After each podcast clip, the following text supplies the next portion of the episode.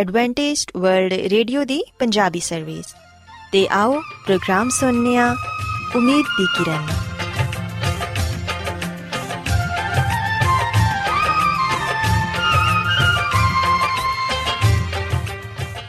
ਸਾਥਿਓ, ਮੈਂ ਤੁਹਾਡੀ ਮੇਜ਼ਬਾਨ ਫਰਾ ਸਲੀਮ, ਪ੍ਰੋਗਰਾਮ ਉਮੀਦ ਦੀ ਕਿਰਨ ਦੇ ਨਾਲ ਤੁਹਾਡੀ ਖidmat 'ਚ ਹਾਜ਼ਰ ਹਾਂ। ਮੇਰੇ ਵੱਲੋਂ ਪ੍ਰੋਗਰਾਮ ਸੁਣਨ ਵਾਲੇ ਸਾਰੇ ਸਾਥੀਆਂ ਨੂੰ ਮੇਰਾ ਪਿਆਰ ਭਰਾ ਸਲਾਮ, ਕਬੂਲ ਹੋਏ।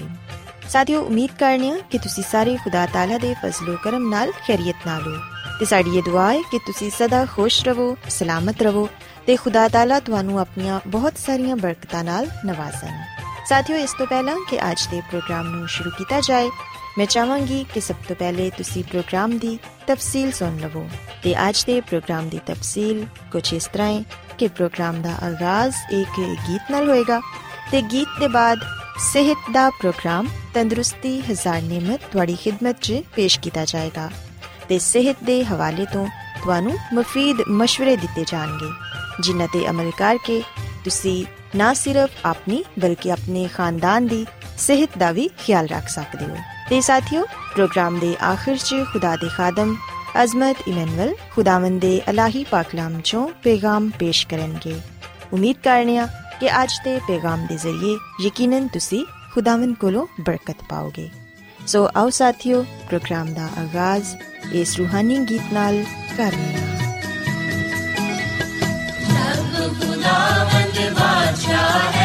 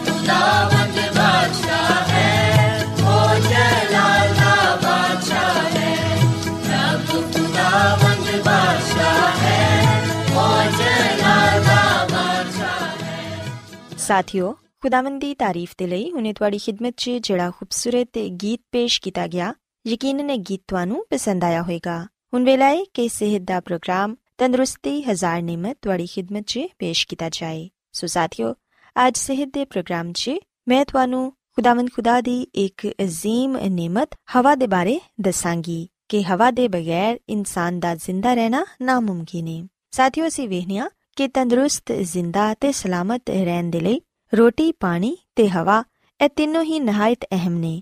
ਮਗਰ ਇਹਨਾਂ ਤਿੰਨਾਂ 'ਚ ਹਵਾ ਅਫਸਲ ਏ। ਸਾਰੇ ਜਾਨਦਾਰਾਂ ਦੀ ਜ਼ਿੰਦਗੀ ਦਾ ਦਾਰੋਮਦਾਰ ਹਵਾ ਤੇ ਹੀ ਏ। ਸਾਹ ਲੈਂਦਿਆਂ ਵਕਤ ਅਸੀਂ ਗੰਦੀ ਹਵਾ ਯਾਨੀ ਕਿ ਕਾਰਬਨ ਡਾਈਆਕਸਾਈਡ ਆਪਣੇ ਮੂੰਹ ਚੋਂ ਬਾਹਰ ਕੱਢਨੇ ਆ ਤੇ ਤਾਜ਼ਾ ਹਵਾ ਯਾਨੀ ਆਕਸੀਜਨ ਆਪਣੇ ਅੰਦਰ ਦਾਖਲ ਕਰਨੇ ਆ। ਸਾਥੀਓ, ਆਕਸੀਜਨ ਖੂਨ ਨੂੰ ਸਾਫ਼ ਕਰਦੀ ਏ ਤੇ ਇਸ ਤਰ੍ਹਾਂ ਜਾਨਦਾਰ ਆਕਸੀਜਨ ਹਾਸਿਲ ਕਰਕੇ ਕਾਰਬਨ ਡਾਈਆਕਸਾਈਡ ਨੂੰ ਆਪਣੇ ਜਿਸਮ ਚੋਂ ਬਾਹਰ ਕੱਢਦੇ ਨੇ ਜਿਹੜੀ ਕਿ ਪੌਦਿਆਂ ਤੇ ਦਰਖਤਾਂ ਦੀ ਨਸ਼ੁਨਮਾ ਦੇ ਲਈ ਜ਼ਰੂਰੀ ਹੁੰਦੀ ਏ। ਸਾਥੀਓ, ਯਾਦ ਰੱਖੋ ਕਿ ਹਵਾ ਕਈ ਗੈਸਾਂ ਦਾ ਮਰਕਬ ਏ। ਉਹਨਾਂ 'ਚ ਆਕਸੀਜਨ ਗੈਸ ਇਨਸਾਨੀ ਤੇ ਹਵਾਨੀ ਜ਼ਿੰਦਗੀ ਦੇ ਲਈ ਬੇहद ਜ਼ਰੂਰੀ ਏ।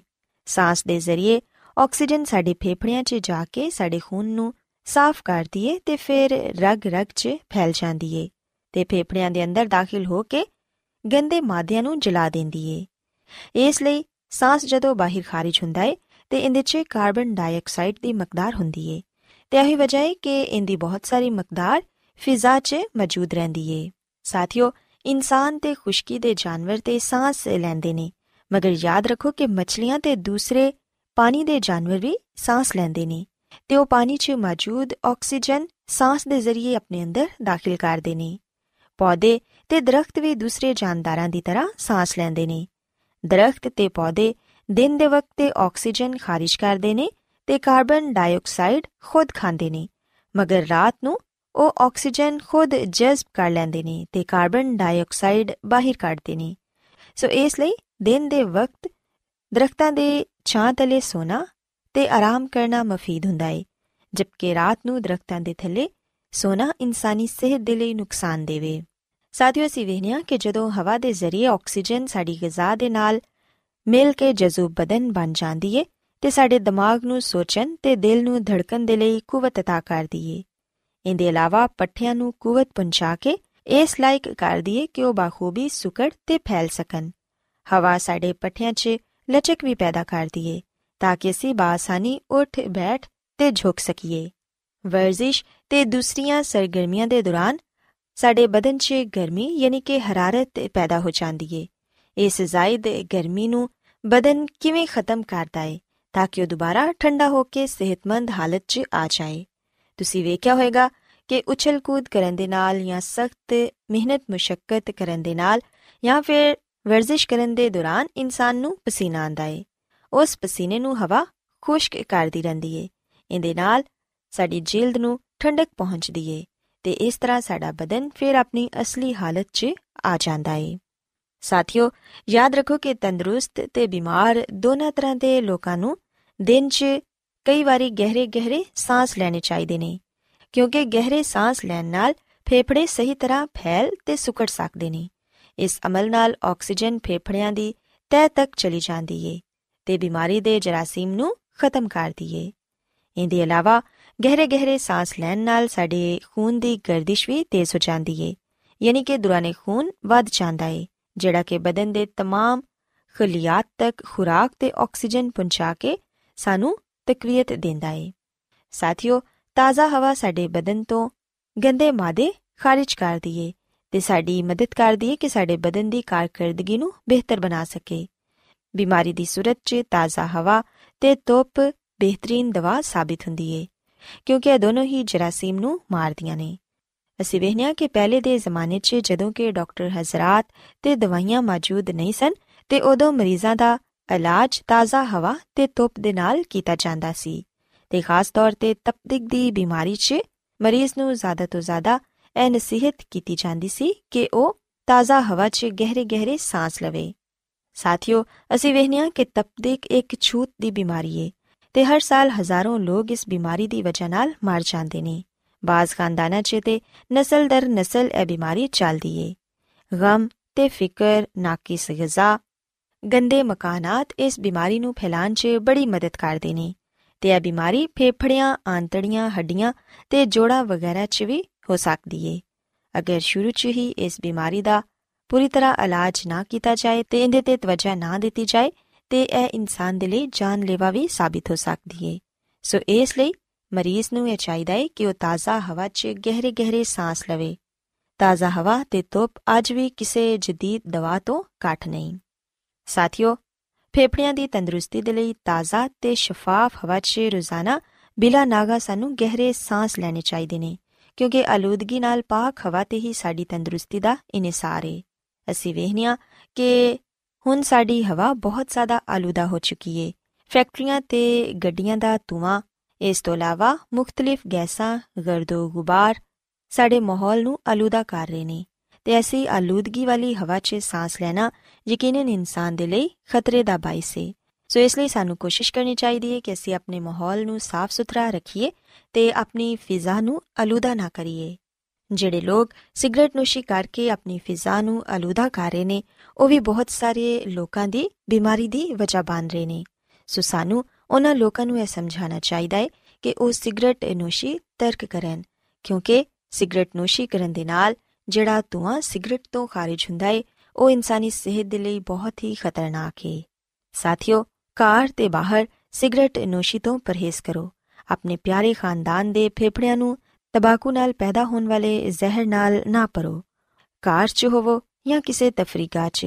ਸਿਗਰਟ ਨੋਸ਼ੀ ਕਰਨਾ ਦੂਸਰਿਆਂ ਦੀ ਸਿਹਤ ਨਾਲ ਖੇਲਣ ਦੇ ਬਰਾਬਰ ਹੈ ਸੋ ਇਸ ਲਈ ਸਿਗਰਟ ਨੋਸ਼ੀ ਤੋਂ ਵੀ ਪਰਹੇਜ਼ ਕਰੋ। ਸੋ ਸਾਥੀਓ, ਮੈਂ ਉਮੀਦ ਕਰਨੀਆ ਕਿ ਅੱਜ ਸਿਹਤ ਦੀਆਂ ਗੱਲਾਂ ਤੁਹਾਨੂੰ ਪਸੰਦ ਆਈਆਂ ਹੋਣਗੀਆਂ ਤੇ ਤੁਸੀਂ ਇਸ ਗੱਲ ਨੂੰ ਸਿੱਖਿਆ ਹੋਵੇਗਾ ਕਿ ਅਸੀਂ ਕਿਵੇਂ ਆਪਣੀ ਫਿਜ਼ਾ ਨੂੰ ਆਲੂਦਗੀ ਤੋਂ ਬਚਾ ਕੇ ਤਾਜ਼ਾ ਹਵਾ 'ਚ ਸਾਹ ਲੈ ਕੇ ਇੱਕ ਸਿਹਤਮੰਦ ਤੇ ਤੰਦਰੁਸਤ ਜ਼ਿੰਦਗੀ گزار ਸਕਨੇ ਆ ਮੇਰੀ ਇਹ ਦੁਆ ਹੈ ਕਿ ਖੁਦਾਵੰਦ ਖੁਦਾ ਤੁਹਾਡੇ ਨਾਲ ਹੋਣ ਤੇ ਤੁਹਾਨੂੰ ਤੇ ਤੁਹਾਡੇ ਖਾਨਦਾਨ ਨੂੰ ਸਿਹਤ ਤੇ ਤੰਦਰੁਸਤੀ ਨਾਲ ਨਵਾਜ਼ੇ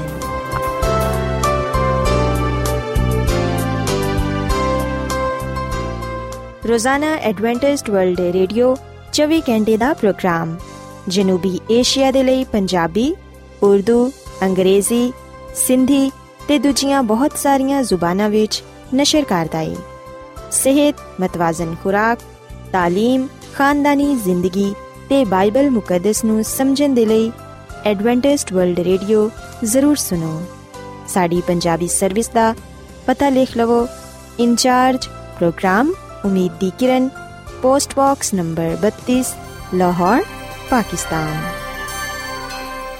Adventist World Radio ਵੱਲੋਂ ਪ੍ਰੋਗਰਾਮ ਉਮੀਦ ਦੀ ਕਿਰਨ ਨਿਸ਼ਰ ਕੀਤਾ ਜਾ ਰਿਹਾ ਹੈ ਹੁਣ ਵੇਲਾ ਹੈ ਕਿ ਅਸੀਂ ਖੁਦਾ ਦੇ ਪਾਕ ਕਲਾਮ ਚੋਂ ਪੈਗਾਮ ਸੁਣੀਏ।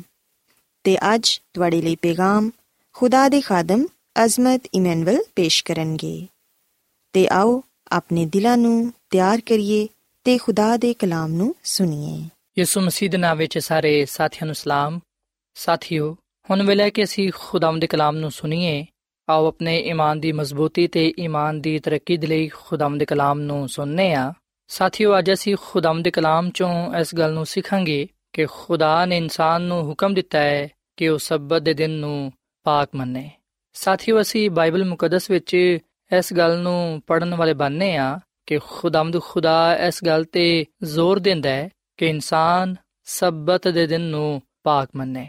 ਅਸੀਂ ਵਿਖਨੇ ਆ ਕਿ ਬਾਈਬਲ ਮੁਕੱਦਸ ਵਿੱਚ ਬਾਰ-ਬਾਰ ਇਸ ਗੱਲ ਨੂੰ ਦੁਹਰਾਇਆ ਗਿਆ ਹੈ ਕਿ ਖੁਦਾਵੰਦ ਇਨਸਾਨ ਨੂੰ ਆ ਹੁਕਮ ਦਿੰਦਾ ਹੈ ਕਿ ਉਹ ਸਬਤ ਦੇ ਦਿਨ ਨੂੰ ਪਾਕ ਮੰਨੇ। ਸਾਥੀਓ, ਅਗਰ ਅਸੀਂ ਬਾਈਬਲ ਮੁਕੱਦਸ ਦੇ ਪੁਰਾਣੇ ਅਹਿਦਨਾਮੇ ਵਿੱਚ ਖਰੂਜ ਦੀ ਕਿਤਾਬ ਦੇ 20 ਬਾਬ ਦੀ 8 ਹੱਥ ਪੜ੍ਹੀਏ, ਤੇ ਇਥੇ ਇਹ ਗੱਲ ਬਿਆਨ ਕੀਤੀ ਗਈ ਹੈ ਕਿ ਯਾਦ ਕਰਕੇ ਤੂੰ ਸਬਤ ਦਾ ਦਿਨ ਪਾਕ ਮੰਨੀ। ਔਰ ਫਿਰ ਅਸੀਂ ਖਰੂਜ ਦੀ ਕਿਤਾਬ ਦੇ 31 ਬਾਬ ਦੀ 13ਵੀਂ ਅਧ ਵਿੱਚ ਇਹ ਗੱਲ ਪੜ੍ਹਨੇ ਆ ਕਿ ਖੁਦਾਮਦ ਫਰਮਾਂਦਾ ਹੈ ਕਿ ਤੁਸੀਂ ਮੇਰੇ ਸਬਤਾਂ ਨੂੰ ਜ਼ਰੂਰ ਮੰਨਣਾ। ਤੇ ਅਸੀਂ ਫਿਰ ਇਬਾਰ ਦੀ ਕਿਤਾਬ ਦੇ 19ਵੇਂ ਬਾਬ ਦੀ 30 ਆਇਤ ਵਿੱਚ ਆ ਕਲਾਮ ਪਾਣੇ ਆ ਕਿ ਤੁਸੀਂ ਮੇਰੇ ਸਬਤਾਂ ਨੂੰ ਮੰਨਣਾ। ਔਰ ਫਿਰ ਅਸੀਂ ਇਬਾਰ ਦੀ ਕਿਤਾਬ ਦੇ 26 ਬਾਬ ਦੀ 2 ਆਇਤ ਵਿੱਚ ਖੁਦਾ ਦਾ ਆ ਕਲਾਮ ਪਾਣੇ ਆ ਕਿ ਤੁਸੀਂ ਮੇਰੇ ਸਬਤਾਂ ਨੂੰ ਮੰਨਣਾ। ਤੇ ਇਸਤਿਸਨਾ ਦੀ ਕਿਤਾਬ ਦੇ 5 ਬਾਬ ਦੀ 12ਵੀਂ ਆਇਤ ਵਿੱਚ ਲਿਖਿਆ ਹੈ ਕਿ ਸਬਤ ਦੇ ਦਿਨ ਨੂੰ ਯਾਦ ਕਰਕੇ ਪਾਕ ਮੰਨਣਾ। ਸੋ ਸਾਥੀਓ ਅਸੀਂ ਵਖਨੇ ਕਿ ਬਾਈਬਲ ਮੁਕੱਦਸ ਵਿੱਚ ਬਾਰ-ਬਾਰ ਇਸ ਗੱਲ ਨੂੰ ਦੁਹਰਾਇਆ ਗਿਆ ਹੈ। ਖੁਦਾਵੰਦ ਇਨਸਾਨ ਨੂੰ ਇਸ ਗੱਲ ਦਾ ਹੁਕਮ ਦਿੰਦਾ ਹੈ ਕਿ ਉਹ ਯਾਦ ਕਰਕੇ ਸਬਤ ਦੇ ਦਿਨ ਨੂੰ ਪਾਕ ਮੰਨਣ। ਅਸੀਂ ਬਾਈਬਲ ਮੁਕੱਦਸ ਵਿੱਚ ਇਸ ਗੱਲ ਨੂੰ ਵੀ ਪੜਨ ਵਾਲੇ ਬਣਨੇ ਆ ਕਿ ਅਸਾਂ ਸਬਤ ਦੇ ਦਿਨ ਨੂੰ ਪਾਕ ਕਿਉਂ ਮੰਨਣਾ ਹੈ? ਸਾਥੀਓ, ਅਸਾਂ ਇਸ ਲਈ ਸਬਤ ਦੇ ਦਿਨ ਨੂੰ ਪਾਕ ਮੰਨਣਾ ਹੈ ਕਿਉਂਕਿ ਸਤਵਾਂ ਦਿਨ ਖੁਦਾਵੰਦ ਸਾਡੇ ਖੁਦਾ ਦਾ ਸਬਤ ਹੈ। ਅਗਰ ਅਸੀਂ ਖਰੂਜ ਦੀ ਕਿਤਾਬ ਦੇ 20 ਬਾਬ ਦੀ 10ਵੀਂ ਅਧ ਪੜ੍ਹੀਏ ਤੇ ਇਥੇ ਆ ਲਿਖਿਆ ਹੋਇਆ ਹੈ ਕਿ ਸਤਵਾਂ ਦਿਨ ਖੁਦਾਵੰਦ ਤੇਰੇ ਖੁਦਾ ਦਾ ਸਬਤ ਹੈ ਸੋ ਸਾਥੀਓ, ਅਸੀਂ ਵਿਖਨੇ ਕਿ ਖੁਦਾਵੰਦ ਦਾ ਕਲਾਮ ਫਰਮਾਂਦਾ ਹੈ ਕਿ ਸਤਵਾਂ ਦਿਨ ਖੁਦਾਵੰਦ ਖੁਦਾ ਦਾ ਸਬਤ ਹੈ ਸੋ ਇਹਦਾ ਮਤਲਬ ਹੈ ਕਿ ਜਿਹੜਾ ਸਤਵਾਂ ਦਿਨ ਨੇ, ਉਹ ਸਬਤ ਦਾ ਦਿਨ ਹੈ ਤੇ ਸਬਤ ਦਾ ਦਿਨ ਹੀ ਖੁਦਾ ਦਾ ਦਿਨ ਨੇ। ਸਾਥੀਓ, ਅਸੀਂ ਪਦਾਇਸ਼ ਦੀ ਕਿਤਾਬ ਦੇ ਦੋ ਬਾਬ ਦੀ ਪਹਿਲੀ ਐਤ ਤੋਂ ਲੈ ਕੇ ਤੀਜੀ ਐਤ ਤੱਕ ਗੱਲ ਪਾਣੇ ਆ ਕਿ ਸਤਵੇਂ ਦਿਨ ਖੁਦਾ ਨੇ ਆਪਣਾ ਕੰਮ ਖਤਮ ਕੀਤਾ। ਔਰ ਫਿਰ ਆ ਵੀ ਗੱਲ ਬਿਆਨ ਕੀਤੀ ਗਈ ਹੈ ਕਿ ਸਤਵੇਂ ਦਿਨ ਖੁਦਾ ਨੇ ਆਰਾਮ ਕੀਤਾ। ਸਤਵੇਂ ਦਿਨ ਨੂੰ ਖੁਦਾ ਨੇ ਬਰਕਤ ਦਿੱਤੀ। ਸਤਵੇਂ ਦਿਨ ਨੂੰ ਖੁਦਾ ਨੇ ਮੁਕੱਦਸ ਠਹਿਰਾਇਆ। ਤੇ ਖਰੂਜ ਦੀ ਕਿਤਾਬ ਦੇ 20 ਬਾਬ ਦੀ 8 ਵਿੱਚ ਆ ਗੱਲ ਬਿਆਨ ਕੀਤੀ ਗਈ ਹੈ ਕਿ ਸਤਵਾਂ ਦਿਨ ਖੁਦ ਖੁਦਾ ਸਾਨੂੰ ਯਾਦ ਰੱਖਣ ਦੇ ਲਈ ਕਹਿੰਦਾ ਹੈ। ਸਾਥੀਓ, ਅਸੀਂ ਵਿਖਨੇ ਕਿ ਖੁਦਾਵੰਦ ਕਲਾਮ ਫਰਮਾਂਦਾ ਹੈ ਕਿ ਸਤਵਾਂ ਦਿਨ ਖੁਦਾ ਦਾ ਸਬਤ ਹੈ ਖੁਦਾ ਨੇ ਸਤਵੇਂ ਦਿਨ ਨੂੰ ਬਰਕਤ ਬਖਸ਼ੀ ਏ, ਇਹਨੂੰ ਮੁਕੱਦਸ ਠਹਿਰਾਇਆ ਏ। ਤੇ ਖੁਦਾ ਨੇ ਇਨਸਾਨ ਨੂੰ ਇਸ ਗੱਲ ਦਾ ਹੁਕਮ ਦਿੱਤਾ ਹੈ ਕਿ ਉਹ ਯਾਦ ਕਰਕੇ ਸਬਤ ਦਿਨ ਨੂੰ ਪਾਕ ਮੰਨੇ। ਤੇ ਸਾਥੀਓ, ਇੱਥੇ ਮੈਂ ਤੁਹਾਨੂੰ ਇਹ ਗੱਲ ਦੱਸਣਾ ਚਾਹਾਂਗਾ ਕਿ ਖੁਦਾ ਨੇ ਸਬਤ ਦੇ ਦਿਨ ਨੂੰ ਖਾਸ ਬਰਕਤ ਬਖਸ਼ੀ ਹੈ ਤੇ ਜਿਹੜੀ ਚੀਜ਼ ਨੂੰ ਖੁਦਾਵੰਦ ਬਰਕਤ ਬਖਸ਼ਦਾ ਹੈ, ਉਹ ਯਕੀਨਨ ਹਰ ਇੱਕ ਦੇ ਲਈ ਬਾਇਸ ਬਰਕਤ ਹੁੰਦੀ ਹੈ ਸੋ ਸਬਤ ਦਾ ਦਿਨ ਬਰਕਤ ਦਾ ਦਿਨ ਨੇ, ਜਦੋਂ ਅਸੀਂ ਇਹਨੂੰ ਪਾਕ ਮੰਨਨੇ ਆ ਉਸ ਵੇਲੇ ਅਸੀਂ ਖੁਦਾ ਕੋਲੋਂ ਬਰਕਤ ਪਾਣੇ ਆ ਖੁਦਾਵੰਦ ਸਾਨੂੰ, ਸਾਡੇ ਖਾਨਦਾਨ ਨੂੰ ਬਰਕਤ ਦਿੰਦਾ ਹੈ। ਔਰ ਫਿਰ ਸਾਥੀਓ, ਜਿਵੇਂ ਕਿ ਅਸੀਂ ਬਾਈਬਲ ਮੁਕੱਦਸ ਵਿੱਚ ਇਹ ਗੱਲ ਪੜ੍ਹਨੇ ਆ ਕਿ ਖੁਦਾ ਨੇ ਸਤਵੇਂ ਦਿਨ ਨੂੰ ਮੁਕੱਦਸ ਠਹਿਰਾਇਆ ਹੈ। ਮੁਕੱਦਸ ਠਹਿਰਾਨ ਤੋਂ ਮੁਰਾਦ ਹੈ ਕਿ ਦੂਜੀਆਂ ਸ਼ੈਵਾਂ ਤੋਂ ਅਲੱਗ ਕਰਨਾ ਜਾਂ ਪਾਕ ਕਰਨਾ। ਸਾਥੀਓ, ਕਿਉਂ ਖੁਦਾ ਨੇ ਸਤਵੇਂ ਦਿਨ ਨੂੰ ਬਰਕਤ ਦਿੱਤੀ ਏ ਤੇ ਇਹਨੂੰ ਮੁਕੱਦਸ ਠਹਿਰਾਇਆ ਹੈ? ਸਾਥੀਓ, ਖੁਦਾ ਨੇ ਇਸ ਲਈ ਇਸ ਦਿਨ ਨੂੰ ਬਰਕਤ ਦਿੱਤੀ ਏ ਤੇ ਇਹਨੂੰ ਮੁਕੱਦਸ ਠਹਿਰਾਇਆ ਹੈ, ਕਿਉਂਕਿ ਆਹ ਦਿਨ ਖੁਦਾ ਦਾ ਦਿਨ ਹੈ। ਖੁਦਾ ਨੇ ਸਬਤ ਦੇ ਦਿਨ ਨੂੰ ਬੜੀ ਅਹਿਮੀਅਤ ਦਿੱਤੀ ਏ ਤਾਂ ਕਿ ਇਨਸਾਨ ਉਹਨੂੰ ਪਾਕ ਮੰਨੇ ਸਬਤ ਨੂੰ ਖੁਦਾ ਨੇ ਬਰਕਤ ਦੇਣ ਤੇ ਮੁਕੱਦਸ ਕਰਨ ਦੀ ਬਦੌਲਤ ਹਮੇਸ਼ਾ ਦੇ ਲਈ ਪਾਕ ਤੇ ਮੁਕੱਦਸ ਠਹਿਰਾਇਆ ਹੈ ਇਸ ਤੋਂ ਪਤਾ ਚੱਲਦਾ ਹੈ ਕਿ ਸਬਤ ਹੀ ਖੁਦਾ ਦਾ ਦਿਨ ਨੇ ਸਾਥੀਓ ਖੁਦਾ ਨੇ ਇਨਸਾਨ ਨੂੰ ਸਤਵੇਂ ਦਿਨ तमाम ਦੁਨਿਆਵੀ ਕੰਮਾਂ ਤੋਂ ਆਰਾਮ ਕਰਨ ਦੇ ਲਈ ਆਖਿਆ ਹੈ ਇਸ ਲਈ ਜਦੋਂ ਵੀ ਅਸੀਂ ਬਾਈਬਲ ਮੁਕੱਦਸ ਵਿੱਚ ਇਹ ਗੱਲ ਪੜ੍ਹਨੇ ਆ ਕਿ ਖੁਦਾ ਨੇ ਸਤਵੇਂ ਦਿਨ ਆਰਾਮ ਕੀਤਾ, ਉਸ ਵੇਲੇ ਅਸੀਂ ਆ ਨਾ ਸੋਚੀਏ ਕਿ ਖੁਦਾ ਥੱਕ ਗਿਆ ਸੀ। ਸਾਥੀਓ, ਖੁਦਾ ਇਨਸਾਨ ਨੇ ਕਿ ਥੱਕ ਜਾਏ? ਬਲਕਿ ਅਸੀਂ ਵਿਖਨੇ ਕਿ ਖੁਦਾਵੰਦ ਆਪਣੇ ਤਖਲੀਕੀ ਕੰਮਾਂ ਤੋਂ ਫਾਰਿਗ ਹੋਇਆ ਤੇ ਇਸ ਦਿਨ ਉਹਨੇ ਆਪਣੀ ਬਣਾਈ ਹੋਈ ਸ਼ੈਵਾਂ ਤੋਂ ਆਪਣਾ ਜਲਾਲ ਜ਼ਾਹਿਰ ਕੀਤਾ। ਸੋ ਸਾਥੀਓ, ਸਬਤ ਇਨਸਾਨ ਦਾ ਬਣਾਇਆ ਹੋਇਆ ਨਹੀਂ ਹੈ, ਬਲਕਿ ਖੁਦਾ ਦਾ ਬਣਾਇਆ ਹੋਇਆ ਹੈ। ਸਬਤ ਇਨਸਾਨ ਦੀ ਤਖਲੀਕ ਦੇ ਵੇਲੇ ਬਣਾਇਆ ਗਿਆ। ਇਸ ਲਈ ਆ ਦਿਨ ਉਸ ਵਕਤ ਤੱਕ ਕਾਇਮ ਰਹੇਗਾ ਜਦੋਂ ਤੱਕ ਇਨਸਾਨੀਅਤ ਜ਼ਿੰਦਾ ਹੈ ਜਿਸ ਤਰ੍ਹਾਂ ਖੁਦਾ ਲਾ ਤਬਦੀਲ ਹੈ ਉਸੇ ਤਰ੍ਹਾਂ ਸਬਤ ਦਾ ਦਿਨ ਵੀ ਲਾ ਤਬਦੀਲ ਹੈ ਜਿਹੜੇ ਲੋਕ ਇਸ ਦੁਨੀਆ ਵਿੱਚ ਸਬਤ ਦਿਨ ਨੂੰ ਪਾਕ ਮੰਨਦੇ ਨੇ ਆਪਣੀਆਂ ਜ਼ਿੰਦਗੀਆਂ ਖੁਦਾ ਦੇ ਕਲਾਮ ਦੇ ਮੁਤਾਬਿਕ ਗੁਜ਼ਾਰਦੇ ਨੇ ਜਿਹੜੇ ਖੁਦਾ ਨੂੰ ਆਪਣਾ ਖਾਲਕ ਤੇ ਮਾਲਿਕ تسلیم ਕਰਦੇ ਨੇ ਖੁਦਾ ਤੇ ਈਮਾਨ ਤੇ ਭਰੋਸਾ ਰੱਖਦੇ ਨੇ ਯਕੀਨਨ ਉਹ ਲੋਕ ਆਸਮਾਨ ਦੀ ਬਾਦਸ਼ਾਹਤ ਵਿੱਚ ਵੀ ਸਬਤ ਦਿਨ ਨੂੰ ਪਾਕ ਮੰਨਣਗੇ ਸੋ ਸਾਥੀਓ, ਅਸੀਂ ਹਮੇਸ਼ਾ ਖੁਦਾ ਦੇ ਇਸ ਹੁਕਮ ਨੂੰ ਆਪਣੇ ਸਾਹਮਣੇ ਰੱਖੀਏ ਤੇ ਸਬਤ ਦੇ ਦਿਨ ਨੂੰ ਪਾਕ ਮੰਨੀਏ। ਕਿਉਂਕਿ ਖੁਦਾਵੰਦ ਬਾਰ-ਬਾਰ ਇਸ ਗੱਲ ਨੂੰ ਦੁਹਰਾਉਂਦਾ ਹੈ ਤਾਂ ਕਿ ਅਸੀਂ ਇਸ ਗੱਲ ਨੂੰ ਭੁੱਲ ਨਾ ਜਾਈਏ। ਇਸ ਲਈ ਉਹ ਫਰਮਾਂਦਾ ਹੈ ਕਿ ਤੂੰ ਯਾਦ ਕਰਕੇ ਸਬਤ ਦਿਨ ਨੂੰ ਪਾਕ ਮੰਨੀ। ਔਰ ਫਿਰ ਸਾਥੀਓ, ਇੱਥੇ ਮੈਂ ਤੁਹਾਨੂੰ ਆ ਵੀ ਗੱਲ ਦੱਸਣਾ ਚਾਹਾਂਗਾ ਕਿ ਖੁਦਾ ਦਾ ਕਲਾਮ ਸਾਨੂੰ ਇਸ ਲਈ ਇਸ ਗੱਲ ਦਾ ਹੁਕਮ ਦਿੰਦਾ ਹੈ ਕਿ ਅਸੀਂ ਸਬਤ ਦਿਨ ਨੂੰ ਪਾਕ ਮੰਨੀਏ। ਕਿਉਂਕਿ ਸਬਤ ਦਾ ਦਿਨ ਸਾਨੂੰ ਆ ਮੌਕਾ ਫਰਾਹਮ ਕਰਦਾ ਹੈ ਕਿ ਅਸੀਂ ਖੁਦਾਵੰਦ ਆਪਣੇ ਖੁਦਾ ਦੇ ਨਾਲ ਰਿਫਾਕਤ ਰੱਖ ਸਕੀਏ, ਉਹਦੇ ਨਾਲ ਜ਼ਿਆਦਾ ਤੋਂ ਜ਼ਿਆਦਾ ਵਕਤ ਗੁਜ਼ਾਰ ਸਕੀਏ। ਸਾਥੀਓ, ਸਬਤ ਨੂੰ ਪਾਕ ਮੰਨਣ ਨਾਲ ਅਸੀਂ ਖੁਦਾ ਦੇ ਨਾਲ ਆਪਣਾ ਤਾਲੁਕ ਜੋੜੇ ਰੱਖਨੇ ਆ ਅਸੀਂ ਉਹਦੀ ਬਣਾਈ ਹੋਈ ਸ਼ਾਵਾਂ ਤੇ ਗਰਖੋਸ ਕਰਦੇ ਹੋਏ ਆ ਇਸ ਗੱਲ ਨੂੰ ਜਾਣਨ ਵਾਲੇ ਬਣਨੇ ਆ ਕਿ ਖੁਦਾ ਮੁਹੱਬਤ ਦਾ ਖੁਦਾ ਹੈ ਤੇ ਉਹ ਆਪਣੇ ਲੋਕਾਂ ਨੂੰ ਬਰਕਤ ਦਿੰਦਾ ਹੈ। ਔਰ ਫਿਰ ਸਾਥੀਓ, ਸਬਤ ਦਾ ਦਿਨ ਸਾਨੂੰ ਆ ਵੀ ਮੌਕਾ ਫਰਾਹਮ ਕਰਦਾ ਹੈ ਕਿ ਅਸੀਂ ਆਪਣੇ ਖਾਨਦਾਨ ਦੇ ਨਾਲ ਵਕਤ ਗੁਜ਼ਾਰ ਸਕੀਏ।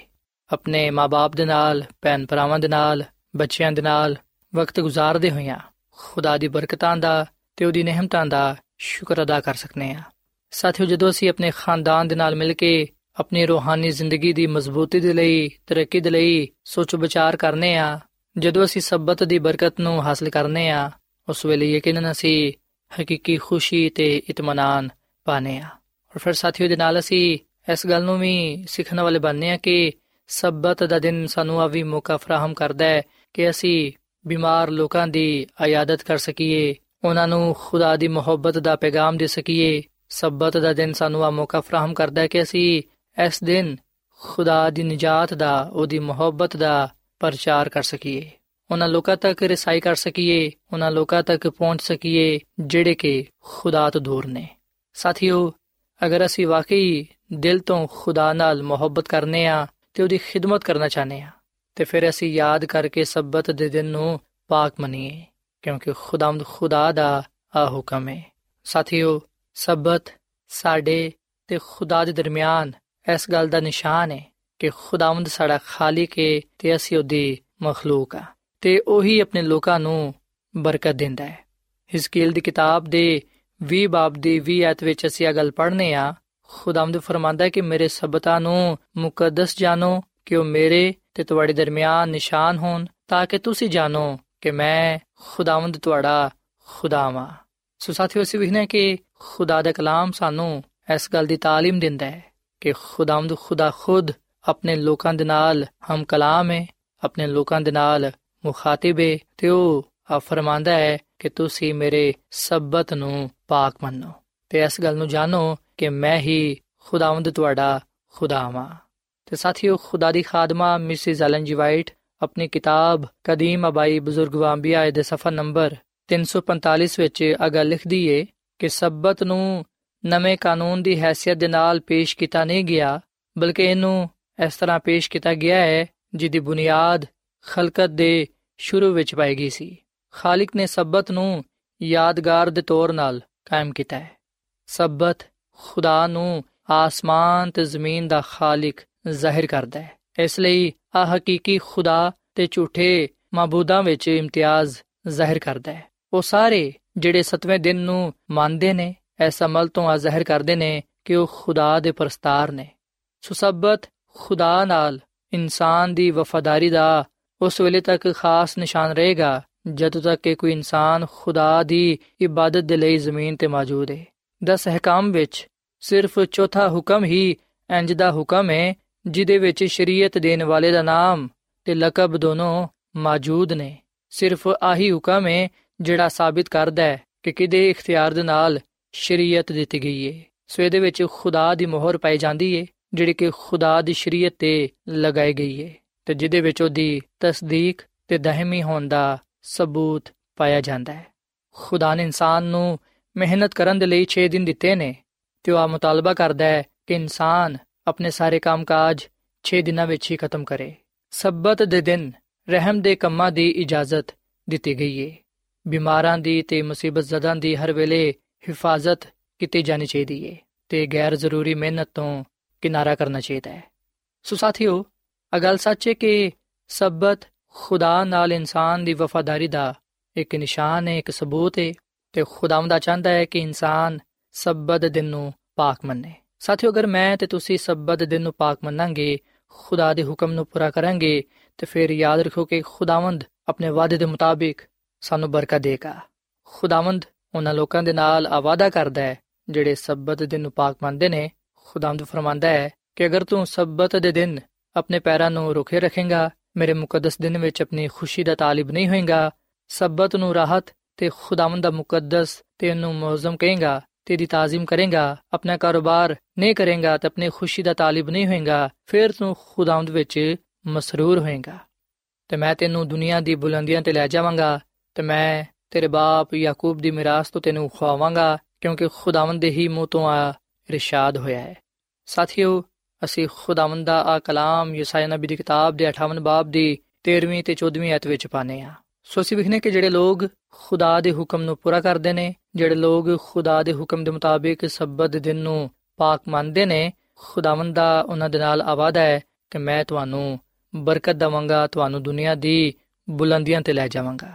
ਸੋ ਸਾਥੀਓ, ਬਾਈਬਲ ਮੁਕੱਦਸ ਦਾ ਮੁਤਾਲਾ ਕਰਨ ਦੇ ਨਾਲ ਸਾਨੂੰ ਪਤਾ ਚੱਲਦਾ ਹੈ ਕਿ ਇਹਦੇ ਵਿੱਚ ਕੋਈ ਸ਼ੱਕ ਨਹੀਂ ਹੈ ਕਿ ਹਕੀਕੀ ਤੇ ਸੱਚਾ ਸਬਤ ਹਫ਼ਤੇ ਦਾ ਦਿਨ ਹੈ ਤੇ ਕੋਈ ਹੋਰ ਦਿਨ ਨਹੀਂ ਹੈ ਸੋ ਸਾਡੇ ਲਈ ਇਹ ਜ਼ਰੂਰੀ ਹੈ ਕਿ ਅਸੀਂ ਸਬਤ ਦਿਨ ਨੂੰ ਪਾਕ ਮੰਨੀਏ। ਖੁਦਾ ਦਾ ਕਲਾਮ ਫਰਮਾਂਦਾ ਹੈ ਕਿ ਖੁਦਾ ਦੀ ਉਮਤ ਦੇ ਲਈ ਸਬਤ ਦਾ ਆਰਾਮ ਬਾਕੀ ਹੈ ਸੋ ਸਾਥੀਓ, ਹੁਣ ਸਭ ਕੁਝ ਸੁਣਾਇਆ ਗਿਆ ਹੈ ਹਾਸਲੇ ਕਲਾਮ ਆਏ ਕਿ ਅਸੀਂ ਖੁਦਾ ਕੋਲੋਂ ਡਰੀਏ ਤੇ ਉਹਦੇ ਹੁਕਮਾਂ ਨੂੰ ਮੰਨੀਏ, ਕਿਉਂਕਿ ਇਨਸਾਨ ਦਾ ਫਰਜ਼ ਹੈ ਕੁਲੀ ਆਈਏ ਆਓ ਅਸੀਂ ਯਾਦ ਕਰਕੇ ਸਬਤ ਦਿਨ ਨੂੰ ਪਾਕ ਮੰਨੀਏ। ਕਿਉਂਕਿ ਅਗਰ ਅਸੀਂ ਸਬਤ ਦਿਨ ਨੂੰ ਪਾਕ ਮੰਨਾਂਗੇ, ਉਸ ਵੇਲੇ ਅਸੀਂ ਖੁਦਾ ਦੇ ਹੁਕਮ ਨੂੰ ਪੂਰਾ ਕਰਦੇ ਹੋਇਆਂ ਉਹਦੇ ਕੋਲੋਂ ਬਰਕਤ ਪਾਵਾਂਗੇ, ਉਹਦੇ ਵਿੱਚ ਮਸਰੂਰ ਹੋਵਾਂਗੇ ਤੇ ਖੁਦਾਮਦ ਸਾਨੂੰ ਸਰਫਰਾਜ਼ੀ ਤੇ ਕਬਾਲਮੰਦੀ ਬਖਸ਼ੇਗਾ। ਸੋ ਸਾਥੀਓ, ਅੱਜ ਮੈਂ ਤੁਹਾਡੇ ਅੱਗੇ ਅਪੀਲ ਕਰਨਾ ਕਿ ਤੁਸੀਂ ਬਾਈਬਲ ਮੁਕੱਦਸ ਦੇ ਮੁਤਾਬਿਕ ਖੁਦਾ ਦੇ ਹੁਕਮ ਨੂੰ ਮੰਨੋ, ਖੁਦਾ ਦਾ ਸਾਡੇ ਸਾਰਿਆਂ ਦੇ ਲਈ ਆ ਹੁਕਮ ਹੈ ਕਿ ਤੂੰ ਯਾਦ ਕਰਕੇ ਸਬਤ ਦਿਨ ਨੂੰ ਪਾਕ ਮੰਨੀ। ਅਗਰ ਅਸੀਂ ਖੁਦਾ ਦੇ ਦਿਨ ਨੂੰ ਜਿਹੜਾ ਕਿ ਸਬਤ ਦਾ ਦਿਨ ਨੇ ਇਹਨੂੰ ਪਾਕ ਮੰਨਾਂਗੇ ਤੇ ਫਿਰ ਯਕੀਨਨ ਖੁਦਾ ਸਾਨੂੰ ਬਰਕਤ ਦੇਗਾ ਤੇ ਸਾਨੂੰ ਆਪਣੇ ਜਲਾਲ ਦੇ ਲਈ ਇਸਤੇਮਾਲ ਕਰੇਗਾ। ਸੋ ਸਾਥੀਓ, ਇਸ ਵੇਲੇ ਮੈਂ ਤੁਹਾਡੇ ਨਾਲ ਮਿਲ ਕੇ ਦੁਆ ਕਰਨਾ ਚਾਹਨਾ, ਆਓ ਅਸੀਂ ਅੱਜ ਖੁਦਾ ਦੇ ਹਜ਼ੂਰ ਆ ਦੁਆ ਕਰੀਏ ਕਿ ਖੁਦਾਮ ਸਾਨੂੰ ਸਬਤ ਦਿਨ ਨੂੰ ਪਾਕ ਮੰਨਣ ਦੀ ਤੌਫੀਕ ਦੇਵੇ ਤਾਂ ਕਿ ਅਸੀਂ ਉਹਦੇ ਕੋਲੋਂ ਬਹੁਤ ਸਾਰੀਆਂ ਬਰਕਤਾਂ ਪਾ ਸਕੀਏ। ਸੋ ਆਓ ਸਾਥੀਓ, ਅਸੀਂ ਦੁਆ ਕਰੀਏ। ਮਸੀਹ ਯਸੂ ਵਿੱਚ ਸਾਡੇ ਜ਼ਿੰਦਾ ਅਸਮਾਨੀ ਬਾਪ, ਅਸੀਂ ਤੇਰੇ ਹਜ਼ੂਰ ਆਨੇ ਆ। ਤੇਰੇ ਨਾਮ ਨੂੰ ਮੁਬਾਰਕ ਕਹਨੇ ਆ ਕਿਉਂਕਿ ਤੂੰ ਹੀ ਤਾਰੀਫ ਤੇ ਤਮਜੀਦ ਦੇ ਲਾਇਕ ਹੈ ਐ ਖੁਦਾਵੰਦ ਅਸੀਂ ਆਪਣੀ ਜ਼ਿੰਦਗੀ ਦਾ ਖਾਲਕ ਤੇ ਮਾਲਿਕ ਤੈਨੂੰ ਹੀ تسلیم ਕਰਨੇ ਆ ਤੂੰ ਹੀ ਸਾਡਾ ਜ਼ਿੰਦਾ ਖੁਦਾ ਹੈ ਐ ਖੁਦਾਵੰਦ ਸਾਨੂੰ ਤੌਫੀਕ ਦੇ ਕੇ ਅਸੀਂ ਤੇਰੇ ਹੁਕਮ ਦੇ ਮੁਤਾਬਿਕ ਯਾਦ ਕਰਕੇ ਸਬਤ ਦੇ ਦਿਨ ਨੂੰ ਪਾਕ ਮੰਨੀਏ ਤਾਂ ਕਿ ਅਸੀਂ ਤੇਰੇ ਹਜ਼ੂਰ ਪਸੰਦੀਦਾ ਠਹਿਰੀਏ ਤੇਰੇ ਕੋਲੋਂ ਅਲਾਹੀ ਬਰਕਤਾਂ ਪਾ ਸਕੀਏ ਐ ਖੁਦਾਵੰਦ ਅੱਜ ਦੇ ਕਲਾਮ ਦੇ ਵਸੀਲੇ ਨਾਲ ਸਾਨੂੰ ਬੜੀ ਬਰਕਤ ਦੇ ਅਸੀਂ ਆਪਣੇ ਆਪ ਨੂੰ ਆਪਣੇ ਖਾਨਦਾਨਾਂ ਨੂੰ ਤੇਰੇ سپرد ਕਰਨੇ ਆ ਸਾਨੂੰ ਤੂੰ ਆਪਣੇ ਕਲਾਮ ਤੇ ਅਮਲ ਕਰਨ ਦੀ ਤੌਫੀਕ ਤਾ ਫਰਮਾ ਮੈਂ ਦੁਆ ਕਰਨਾ ਇਹਨਾਂ ਭਰਾਵਾਂ ਵਾਸਤੇ ਨਾ ਪੈਣਾ ਵਾਸਤੇ ਜਿਨ੍ਹਾਂ ਨੇ ਤੇਰੇ ਕਲਾਮ ਨੂੰ ਸੁਣਿਆ ਹੈ ਇਹਨਾਂ ਨੂੰ ਤੂੰ ਬੜੀ ਬਰਕਤ ਦੇ ਇਹਨਾਂ ਦੇ ਖਾਨਦਾਨਾਂ ਨੂੰ ਬੜੀ ਬਰਕਤ ਦੇ ਐ ਖੁਦਾਵੰਦ ਆ ਲੋਗ ਤੇਰੇ ਤੇ ਈਮਾਨ ਤੇ ਭਰੋਸਾ ਰੱਖਦੇ ਨੇ ਇਸ ਲਈ ਤੂੰ ਇਹਨਾਂ ਨੂੰ ਬਰਕਤ ਦੇ ਤੇ ਜਿਹੜਾ ਕੋਈ ਵੀ ਇਹਨਾਂ ਚੋਂ ਬਿਮਾਰ ਹੈ ਤੂੰ ਉਹਨੂੰ ਸ਼ਿਫਾ ਦੇ ਕਿਉਂਕਿ ਤੂੰ ਸ਼ਾਫੀ ਹੈ ਤੇ ਤੂੰ ਹੀ ਬਿਮਾਰ ਲੋਕਾਂ ਨੂੰ ਸ਼ਿਫਾ ਬਖਸ਼ਣਾ ਹੈ ਤੂੰ ਸਾਨੂੰ ਆਪਣੇ ਕਲਾਮ ਦੇ ਵਸੀਲੇ ਨਾਲ ਬਰਕਤ ਬਖਸ਼, ਕਿਉਂਕਿ ਇਹ ਸਭ ਕੁਝ ਮੰਗ ਲੈਨੇ ਆ ਖੁਦਾਮ ਦੀ ਸੁਮਸੀ ਦੇ ਨਾਮ ਵਿੱਚ। ਆਮੀਨ। ਐਡਵੈਂਟਿਸਟ ਵਰਲਡ ਰੇਡੀਓ ਵੱਲੋਂ ਪ੍ਰੋਗਰਾਮ ਉਮੀਦ ਦੀ ਕਿਰਨ ਨਿਸ਼ਰ ਕੀਤਾ ਜਾ ਰਿਹਾ ਸੀ। ਉਮੀਦ ਕਰਨੇ ਆ ਕਿ ਅੱਜ ਦਾ ਪ੍ਰੋਗਰਾਮ ਤੁਹਾਨੂੰ ਪਸੰਦ ਆਇਆ ਹੋਵੇਗਾ। ਆਪਣੀ ਦੁਆਇਆ ਦੁਰਖਾਸਤਾਂ ਦੇ ਲਈ ਤੇ ਬਾਈਬਲ ਮੁਕੱਦਸ ਨੂੰ ਜਾਣਨ ਦੇ ਲਈ ਤੁਸੀਂ ਸਾਨੂੰ ਇਸ ਨੰਬਰ ਤੇ WhatsApp ਕਰੋ। ਨੰਬਰ ਨੋਟ ਕਰ ਲਵੋ 001 747 281 2849 ਸਾਥਿਓ, ਤੁਸੀਂ ਸਾਡੇ ਪ੍ਰੋਗਰਾਮ ਇੰਟਰਨੈਟ ਤੇ ਵੀ ਸੁਣ ਸਕਦੇ ਹੋ। ਸਾਡੀ ਵੈਬਸਾਈਟ ਹੈ www.awr.org ਕੱਲ ਇਸੇ ਵੇਲੇ ਤੇ ਇਸੇ ਫ੍ਰੀਕਵੈਂਸੀ ਤੇ ਫੇਰ ਤੁਹਾਡੇ ਨਾਲ ਮੁਲਾਕਾਤ ਹੋਏਗੀ। ਹੁਣ ਆਪਣੀ ਮੇਜ਼ਬਾਨ ਫਰਾਜ਼ ਸਲੀਮ ਨੂੰ ਇਜਾਜ਼ਤ ਦਿਓ। ਖੁਦਾ ਹਾਫਿਜ਼।